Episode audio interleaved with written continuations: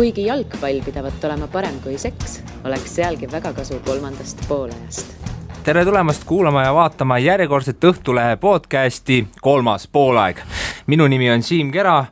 minu vasakul käel Õhtulehe peatoimetaja Martin Šmutov ning paremal käel üks ja ainus Henri Rull. tervist no möödunud nädalal on hästi palju räägitud jalgpalliliidust ja Rahvusringhäälingust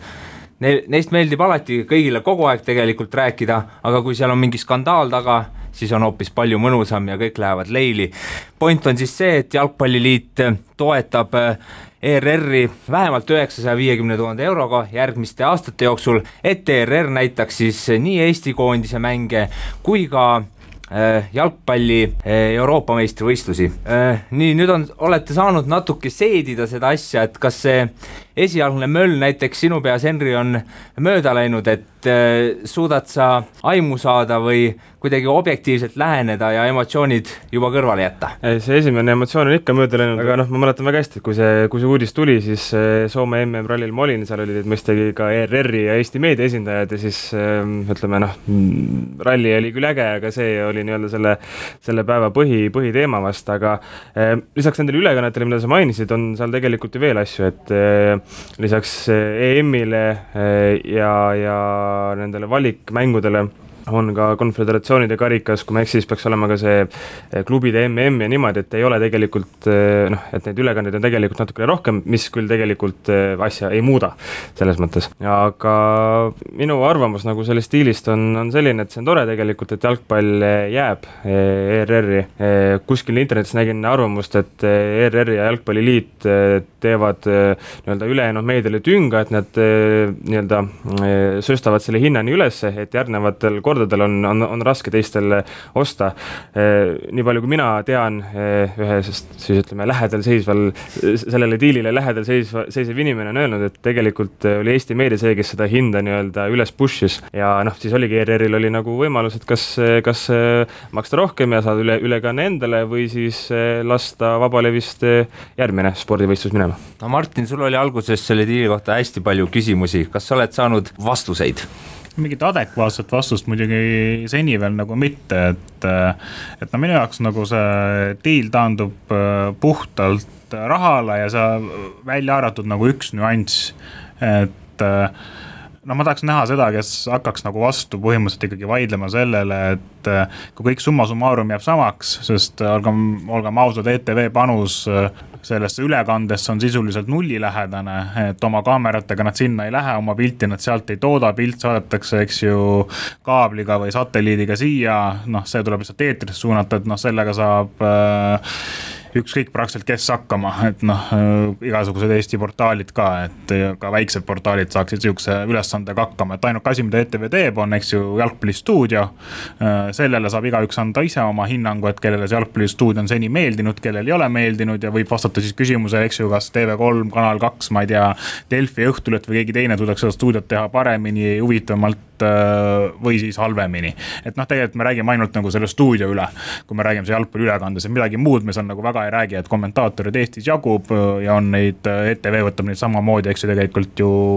väljaspoolt juurde, et ei ole ainult, eks ju, nende enda staff'iga ei tehta. Äh, seega on nagu arutelu ainult minu arust nagu selle üle, et kas seda üheksasadat tuhandet või mis iganes summa nagu lõpuks on, saaks Eesti jalgpalli hüvanguks kasutada kuidagi teisiti, mis annaks nagu kogusummas jalgpallile rohkem juurde ja minu väide praegu on kindlasti, et jah, seda saaks palju kasulikumalt kasutada. lihtne matemaatika ütleb, see on on kaks samasugust äh, treeningväljakkompleksi nagu Tartu Tammeka äsja ehitas. et kui keegi väidab, et äh, kahte ei ole vaja Eestis, et äh, piisab sellest, mis praegu on, noh, ma no ma ei näe, kuidas see arutelu saaks üldse nagu edasi minna. seega ma arvan, et see on nagu mõttetu kulutus, välja arvatud see üks nüanss, see on sama nüanss, mida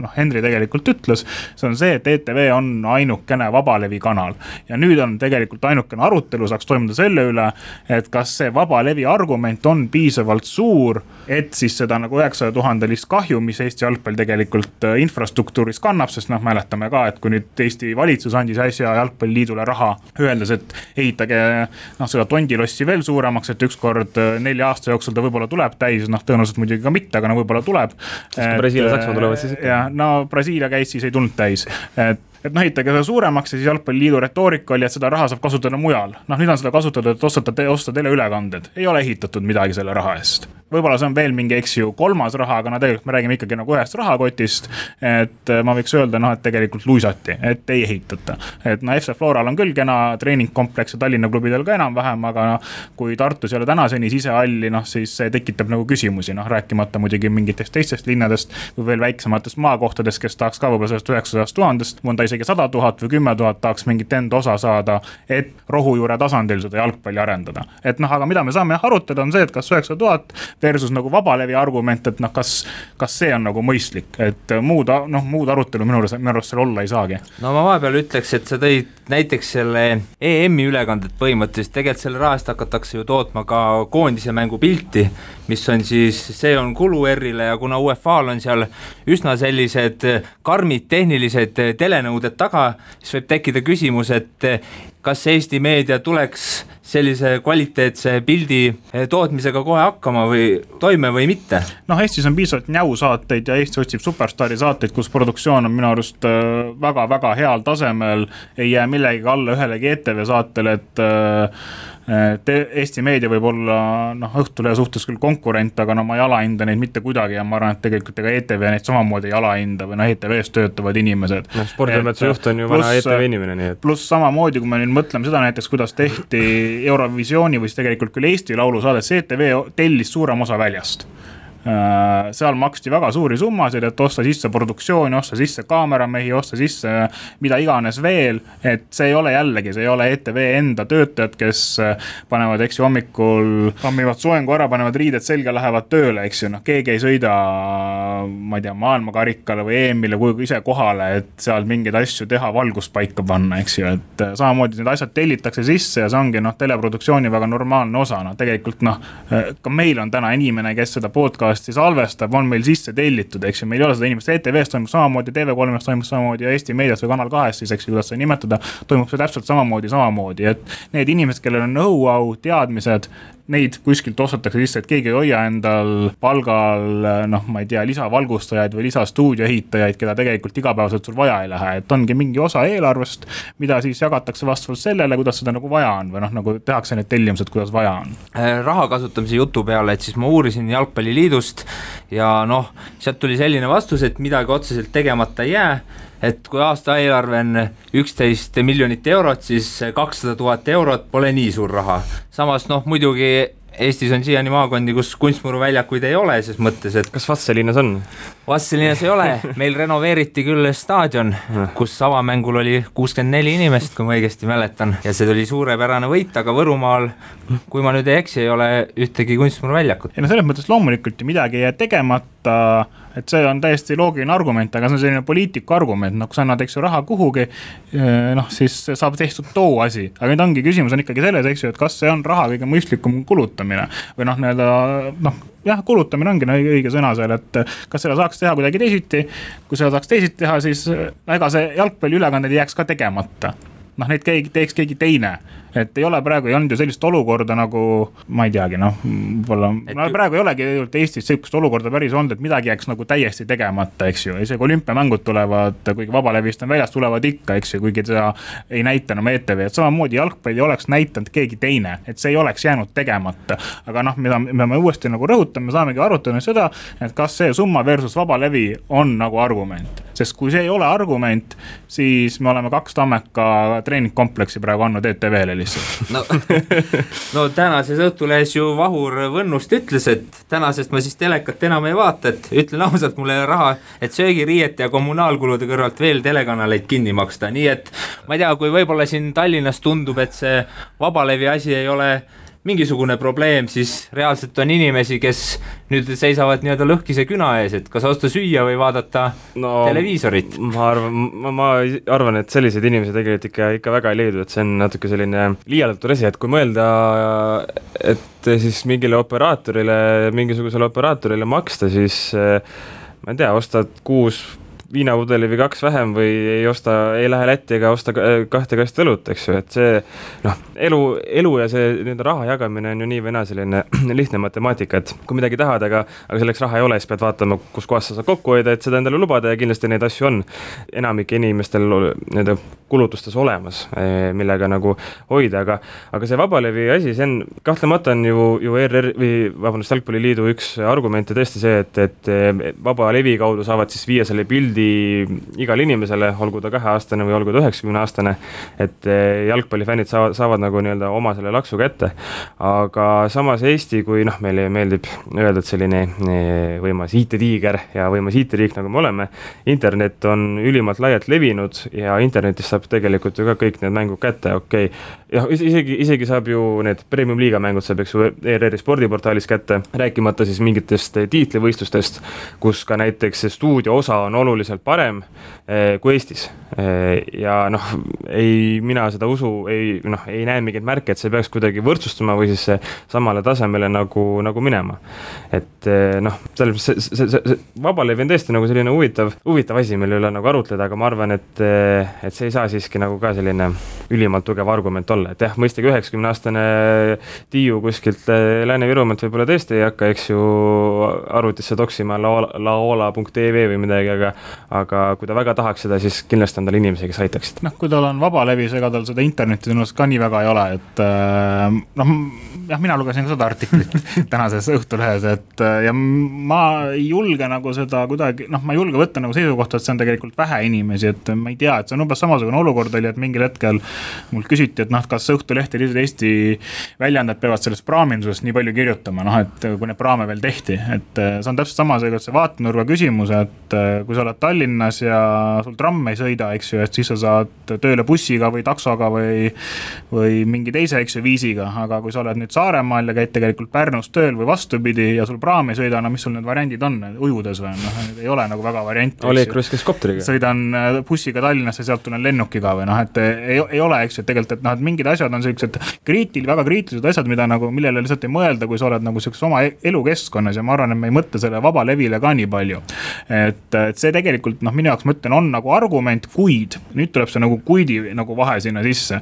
et ma olen selle ka nagu enda jaoks nagu mõnes mõttes nagu läbi mõelnud, ma ei tea, kas see üldse on nagu variant, mida saaks küsida või mis oleks nagu ka pakkumisena laual. aga kas näiteks oleks olnud olukord, kus Eesti Meedia või siis TV3 või Alo tv või kes iganes, eks ju, ostab need õigused äh,, maksab need õigused ise kinni ja Jalgpalliliit ostab näiteks vabalevi nendeks kuudeks. sellepärast, et vabalevi noh, nagu ma aru saan, saab sisse lülitada, välja lülitada niimoodi nagu stepsel käib, eks ju, noh, et äh, eile öeldi, et nüüd saab otsa, noh, tõmmati mingi stepsel maha, eks ju, vabalevi oli kadunud, noh. et ma ei usu, et selle nagu sisse lülitamine niivõrd palju nagu keerulisem on äh,, eks ta maksab ka midagi aga maksta kinni täpselt siis see aeg, mis on sinu jaoks oluline turniir, sa ütled, et me toome selleks ajaks äh, antud kanali vabalevisse tagasi ja meie maksame kinni selle vabalevis oleku. see vabalevis olek, ma väidan, on kindlasti vähem kui see summa, mis makstakse praegu. ehk siis jällegi on küsimus, et kui seda lahendust, ma ei tea, kas seda lahendust uuriti, äh, ma ei tea, kas sellele lahendusele võeti mingid hinnapakkumised, et äkki seda tehti, äkki tõesti see summa on nagu tema, täpselt sama, et siis me räägime noh, nagu mõttetut asja, aga, aga noh, seda võib-olla võiks ajakirjanikud, kes siin töötavad noh, peatoimetaja annab vihje nagu uurida, eks ju. et äh, sellisel juhul kaoks sihukese vabalevi argument ka ära, eks ju, kui me saaksime osta noh, kaheks kuuks või ma ei tea, mis on siis nelja aasta peale, neljaks või viieks või mis iganes kuuks, eks ju, selle vabalevi nendeks hetkedeks, kui meil on seda vaja, et jalgpalli populariseerida. ja me anname selle jaoks, katame selle ülekande, noh, mis on siis ülekande osad ära ja noh, ma ei tea, mis see summa tuleb, aga ma väidan, et ta on tõenäoliselt väiksem, kui praegu makstakse. seega tuleb, eks ju, esitada küsimus, et mida saadakse selle eest veel. ja noh, ainukene variant tegelikult on, mida sellest saadakse, noh minu lihtne nagu sihukene loogika ütleb, et see on lihtsalt jalgpalliülekannete subsideerimine. mis on see premium-liiga mängud, mille vaadatavus on ETV-s madal, aga et neid seal hoida ja nähtavasti seda head õhkkonda hoida, siis noh, teeme sellise kingituse, et no ega seal mingit muud sellist äh, väga head vastust tegelikult ei ole, et noh, ma olen äh, väga intelligentsete ja meeldivate inimeste nagu juttu lugenud, kes jalgpalliliidus on rääkinud, keda ma väga nagu sügavalt austan ja ma ei taha nende nagu noh, kuidagi argumente nagu või noh, seda, mida nad räägivad nagu naeruvääristada, aga noh, see ei tundu nagu usutav, mis räägitakse et et see populariseerimise osa on noh, nagu arusaadav, aga ma ütlen, ta ei ole usutav, sellepärast et ma näen niivõrd palju teisi võimalusi, kuidas sedasama olukorda palju väiksemate summadega lahendada.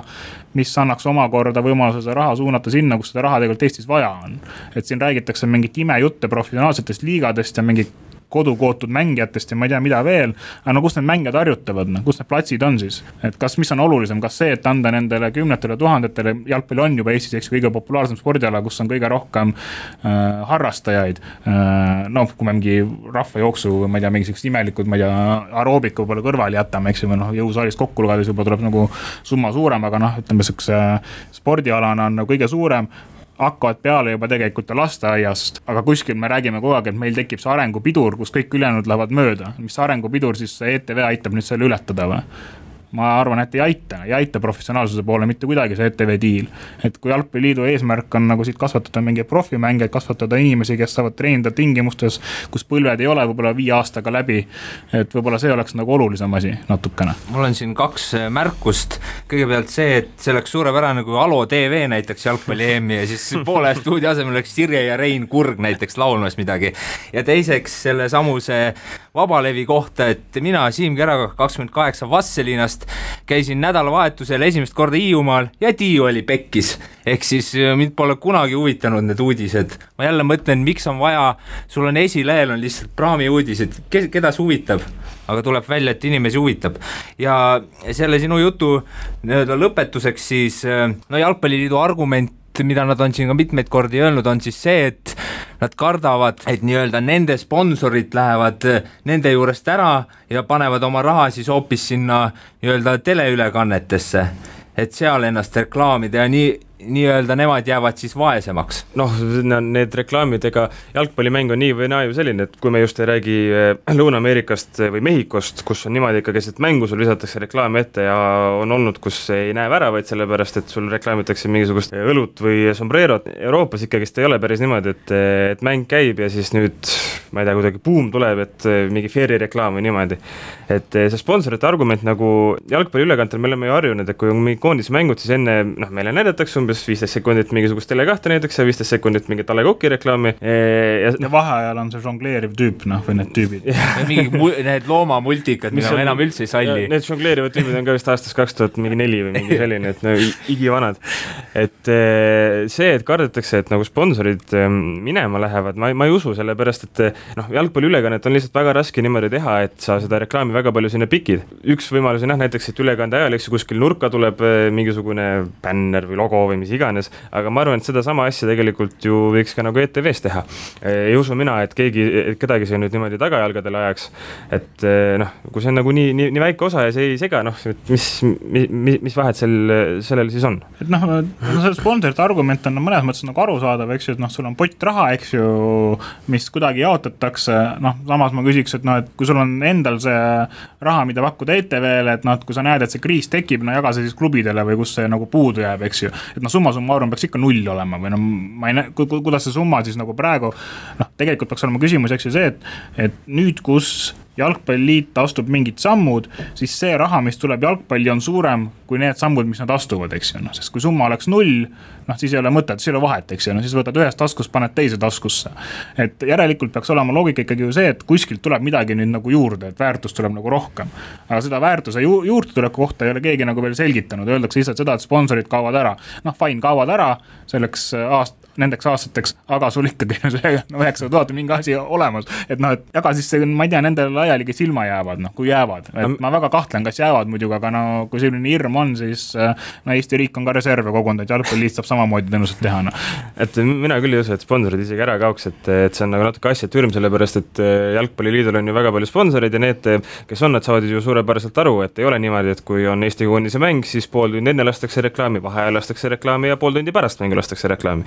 kõik, kõik saavad aru, et mitte midagi sellist ei toimu. ja number kaks, noh, ma panen sind kohe nagu halba olukorda, Siim, siin kõrval, et noh, sa siin rääkisid Jalgpalliliidu eelarvest, et noh, seal eelarves minu arust see sponsorite osakaal nagu nii palju, kui ma mäletan äh,, oli äkki kümnendik oli või?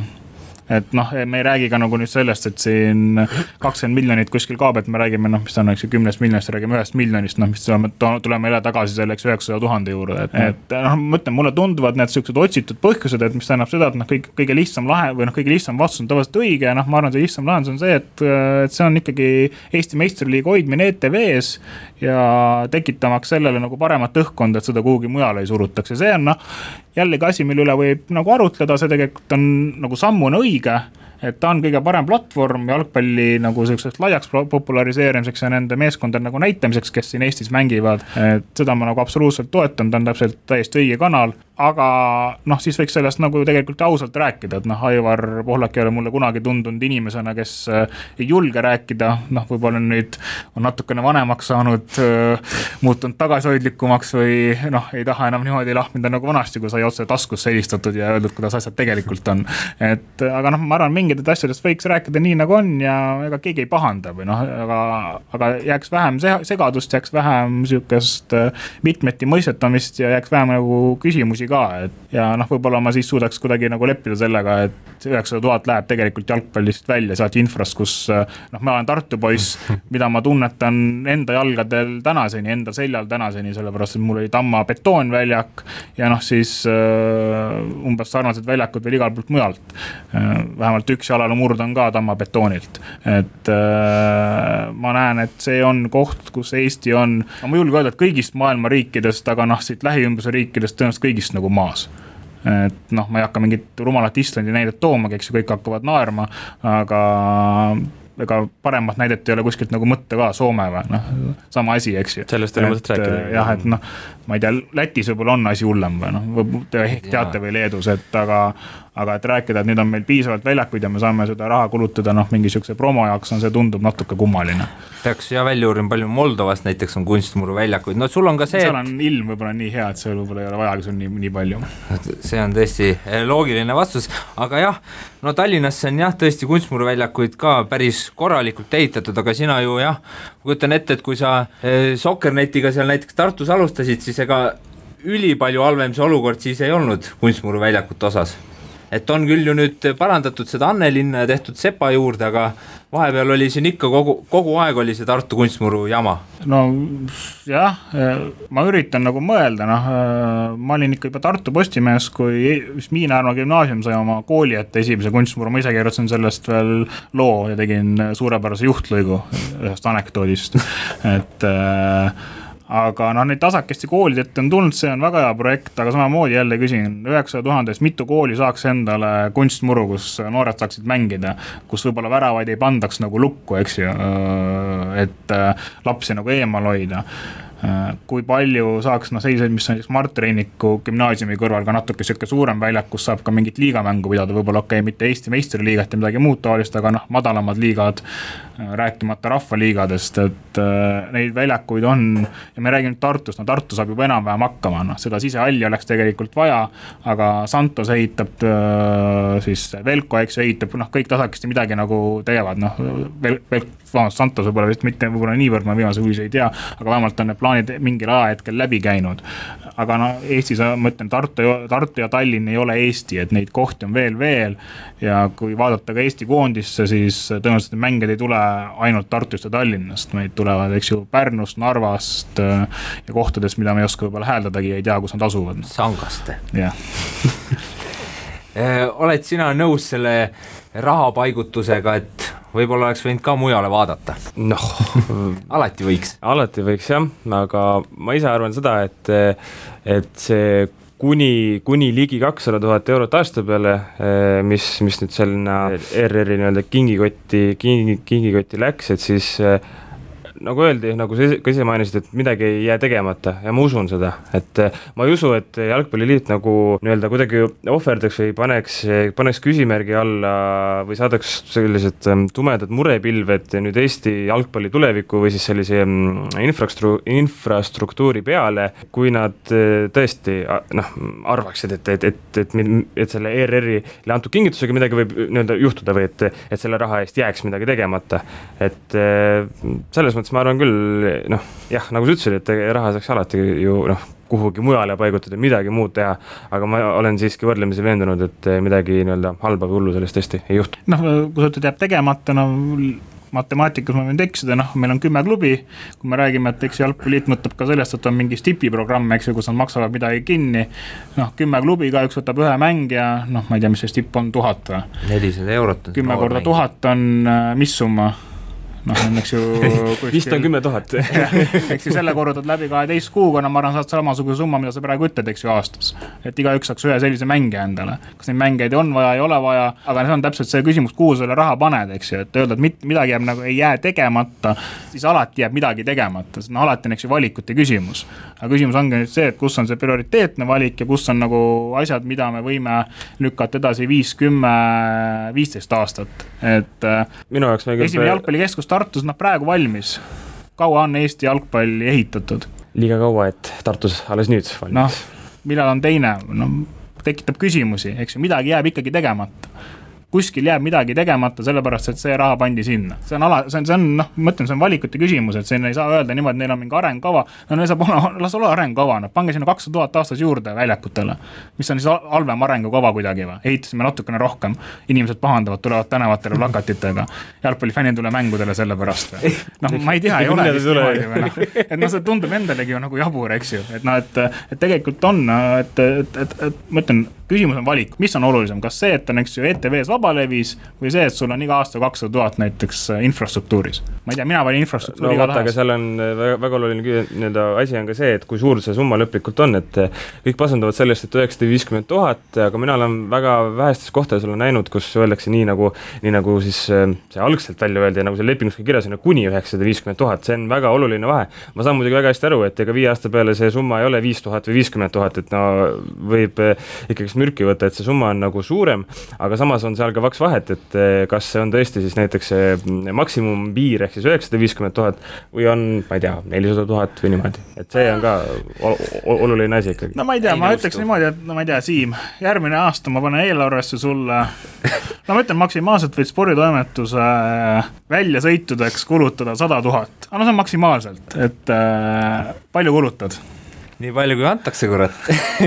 päris nii ka ei ole, igale sündmusele ei ole ka ju mõtet nagu ma ütlen, kohale minna puhtalt sellepärast, et meil on see raha olemas. kulutada sada tuhat, et see on olemas, see raha on olemas, see raha on garanteeritud, see raha aga ei siis, võeta ära, eks ju. aga siis on valikute küsimus, et kui seda raha ju nii-öelda ära ei tahaks kulutada, et eh, kuhu siis võiks veel paigutada? no aga ETV ei saa seda kuhugi mujale paigutada. absoluutselt. see on konkreetselt asjaks, eks ju, garanteeritud raha, aga vot nüüd, kes saab raha mujale paigutada, ongi ETV. Nad saavad öelda, et näe, siin on meil see raha olemas, me ei pea selle pärast rohkem muretsema, et noh, me saame nüüd teha prillidoosi või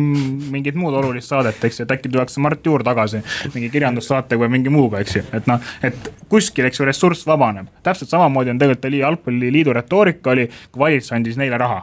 meil vabaneb ressurss muude asjade tegemiseks, no muude asjade tegemine on nii, et me ostame ETV-le jalgpalliülekanded praegu, ma ei tea, kus need ülejäänud raha on praegu kulutatud. mis sellest ressursist siis nagu vabanes, et see on ka väga huvitav küsimus. et äh, võiks küsida mingil hetkel, et aga kuskil, eks ju, vabaneb ressurss, aga see on ETV ressurss, ei ole enam jalgpalliliidu ressurss, mis vabaneb. Henri vaikib. no me oleme nii palju sellest raha asjast rääkinud, no see eetilisuse küsimus tekkis ka ikkagi esile ja sisuturundusest rääkisid paljud ja no ma ei tea, kui tuleks näiteks, ma ei taha kedagi solvata muidugi, kurlinguliit, tuleks äh, aerutamisliit, ütleks ETV-le, et maksame kaks miljonit, näidake meie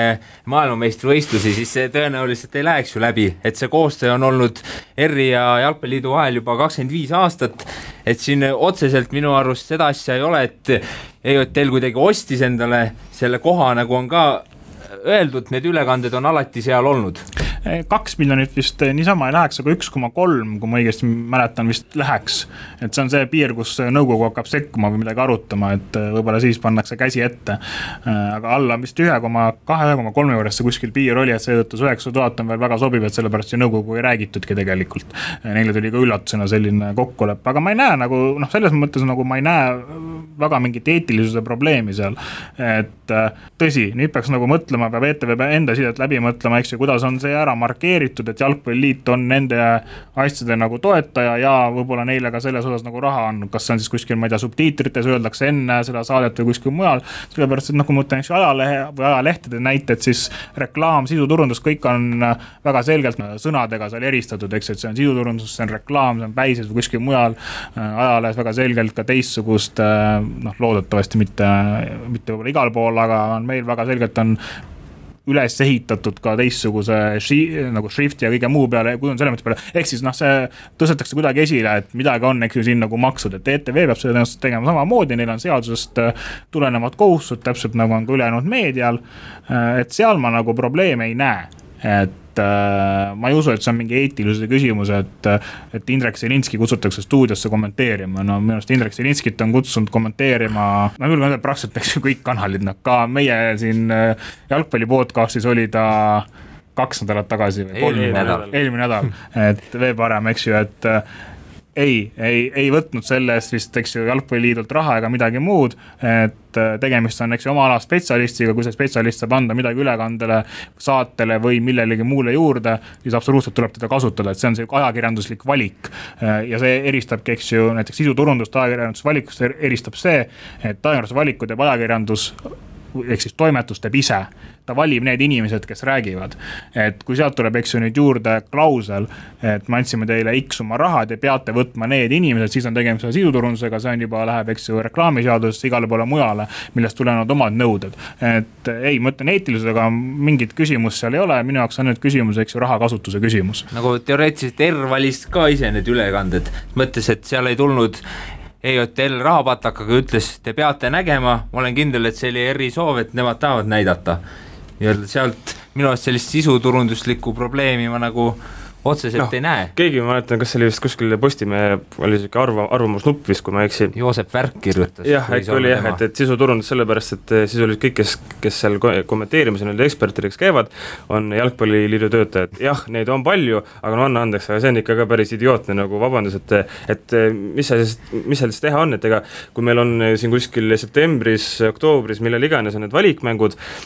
koondise mängijat sa ju ei kutsu, sellepärast et tema on ju koondisega seotud ja, ja ja noh, ülejäänud mängijad, kes näiteks mängivad e välismaal e ja keda võiks kutsuda, noh, ega sa ei kutsu neid ju noh okay,. Tarmo Kinki okay, ei kutsu okay, kommenteerima. jah, no sa võid kutsuda, aga no mis see tõenäosus on, et ta, et, et hakkab välismaalt nüüd sellepärast tulema, et ist, istub kaks tundi ETV stuudios ja, ja räägib umbes viis, viis minutit jalgpallist. Ise... Ja, ja seal on ka noh, nii või naa see, see ekspertide valik või see stuudiokülaliste valik on tegelikult nagu keeruline ju ka, et eh, sa pead ju võtma, sul noh, sul sobib selline konkreetne inimene ainult, aga, aga on ka, on ka neid, ma tean, ma tean eh, mängijaid, keda on kutsutud ja kes on öelnud, et ei, nad ei taha minna, sellepärast et nad tunnevad, et nad kas lähevad, lähevad liiga emotsionaalseks või et noh, nad noh, neil, neile tundub, nagu neile lihtsalt see nii hästi ei sobi, nii. aga siis ongi, et kui, et kui sul on võimalik sealt jalgpalliliidus kutsuda Zelinskid või, või noh, ma ei tea, Marko-Kristel, Igor Prindus ka kunagi, eks ju, töötasid nende mingisuguste noorte, noorte regioonide seitseteist asjadega. justament, et, et kui nad on nõus tulema, nad ju teavad, mil-, millest nad räägivad, siis on nagu noh, ajuvaba oleks ETV poolt neid mitte võtta kartuses, et keegi nüüd ütleb, et, et oi, et see on selline jalgpalli, jalgpalliliidu sisuturundus või siis, et nendel jalgpalliliidu töötajatel on kuskil lepingus kirjas punkt, et eh, sa pead iga kuu, kui valikmäng on, pead ühe, vähemalt ühe korra käima ETV stuudios. noh, et see on, see on, see on debiilne no see lepingus võib-olla see punkt ikkagi on, et äh, jalgpalliliidu palvel, käsul pead sa seda organisatsiooni esindama, et see on isegi teie lepingutes, kui te olete oma lepingut äh, põhjalikult lugenud, on see, et peatoimetaja käsul te peaksite Õhtuleht esindama, kui on selleks, eks ju, vajadus. et noh, see on nagu arusaadav, et äh, aga ma ütlen taaskord, siin võib esitada väga lihtsa küsimuse, vabandust, eks ju, Zelinski et nüüd teda nagu näiteks toon kogu aeg või me toome, aga no mitte üldse nagu paha pärast, vaid just äh, hea pärast, see nagu positiivses kontekstis ongi see, et kas siis Eesti meedia, meie TV3 ei kutsuks seda kommentaatoriks või? kutsuks no, ikka. no kutsuks ikka, eks ju. Aavo Sarap on Soomes, siis no, teda ei saa kutsuda. et noh, täpselt, eks ju, et no vastus on see, et kutsuks ikka, järelikult seal ei ole probleemi, et noh, probleem võiks, eks ju, tekkida, kui seal on mingisugune isik noh, kellel ei ole mingit põhjust seal olla või mis tekitaks nagu küsimusi, aga see ei ole äh,, mul ei ole ükski ETV saatekülaline alates ajast, kui ma olen ETV jalgpalliülekandeid vaadanud, ükskõik kuna ta, kus ta nagu on olnud, on ta Viikme vanaema või keegi teine. mis on tekitanud mul küsimusi, et miks see inimene seal on, alati on olnud, kes on olnud huvitavam, kes on olnud igavam, eks ju, et nad kõik ei ole briljantsed rääkijad. kõik aga, ju ei tea ka. aga see on nagu alati on noh, selles mõttes nagu arusaadav valik või noh, see ei ole mingisugune tobedus, kus ma ütlen, et oh stopp nagu, et äh, peaks helistama Tarmu Tammerkile küsima, et noh, kas siin eetikanõunik ei tahaks midagi nagu sekka öelda, seetõttu ma ütlen, et eetilistes küsimustes ma, ma ei näe selles lepingus nagu mingit äh, probleemi. seadused on Eesti Vabariigis paigas, neid saab igaüks tutvuda äh,. seadusega ei ole kuskil seal vastuollu mindud, see, et nõukoguga ei räägitud, ka seadus ei kohustanud rääkima nõukoguga, seal on, eks ju, nagu ma ütlen, kindel piir, kus tuleb nõukogud kaasata kui nõukogu oleks, see piir, noh, piir oleks ületatud, nõukogu oleks kaasatud, ma arvan, otsus oleks samasugune olnud et keegi ei ütle ära noh, tasuta rahast põhimõtteliselt, et noh, kui see, kui see on nagu ütleme jällegi taaskord seadusega kõik on kooskõlas, et ei ole mõtet nagu ei öelda, sa näed, et sa näiteks saad mingi konkurentsieelise. et seal ei ole nagu küsimusi, et äh, see on nagu mõistlik ETV-lt õige valik ja noh, küsimus on lihtsalt ikkagi minu jaoks endiselt, ma tulen tagasi juurde, kas see on jalgpalliliidu mõistlik valik mul on nüüd ka see, et äh, nagu eile, eile lugeda saime, siis et see leping, kas see vist tehakse avalikuks ka pärast seda, kas see oli viisteist august oli see kuupäev äkki.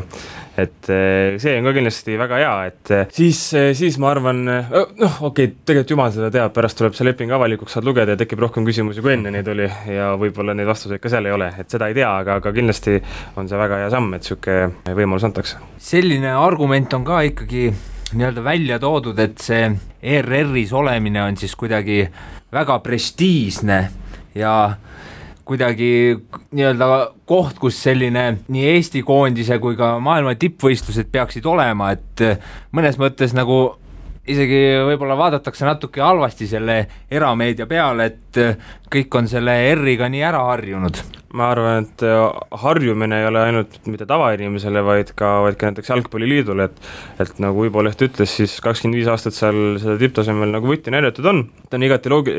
on igati loogiline, et see, et sellega ka jätkata tahetakse, eriti kui ei ole olnud siis mingeid selliseid sündmuseid, mis nii-öelda peaksid panema teistmoodi mõtlema, et mingisuguse värava äh, löömise või ohtliku rünnaku ajal näidatakse järsku reklaami või siis, et noh, nagu TV3 ja selle kettaheite finaali äh, kurikuulus juhtum oli, et eh,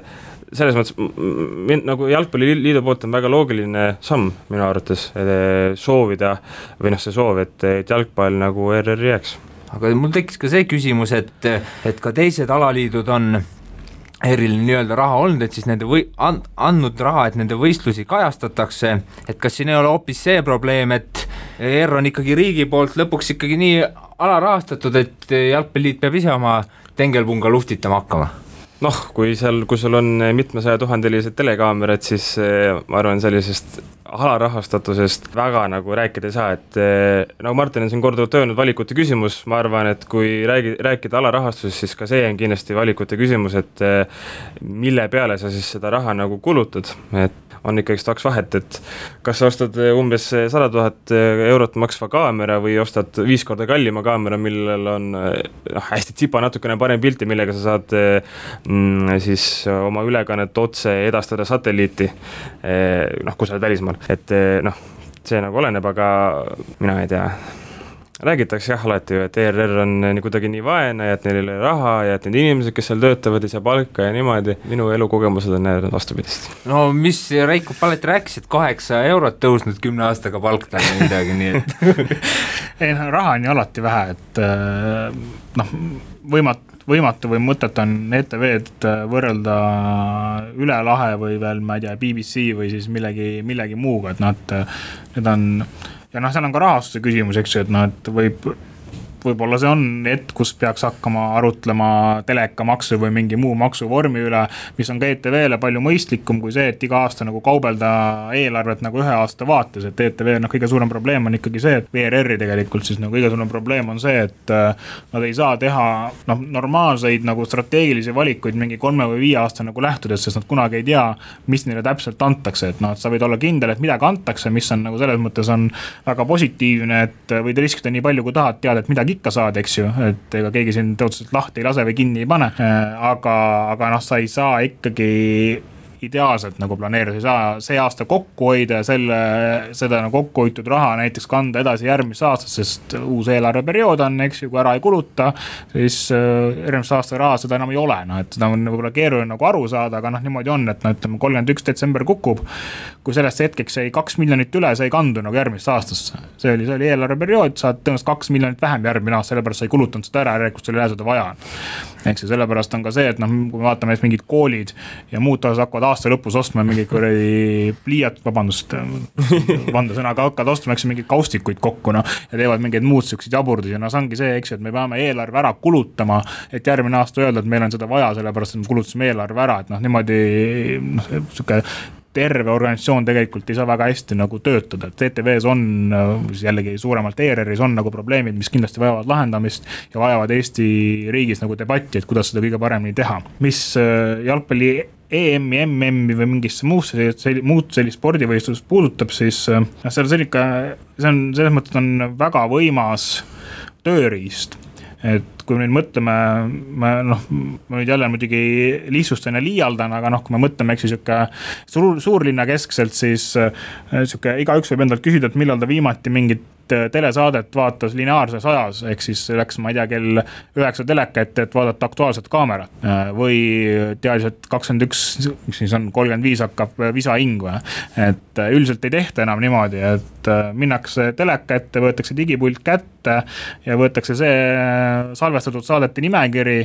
või tõmmatakse torrent, eks ju, kuskilt mujalt ja vaadatakse droonide mängu või midagi muud, eks ju, või siis filmi, et sa valid iseendale aja, kui sa vaatad telekat.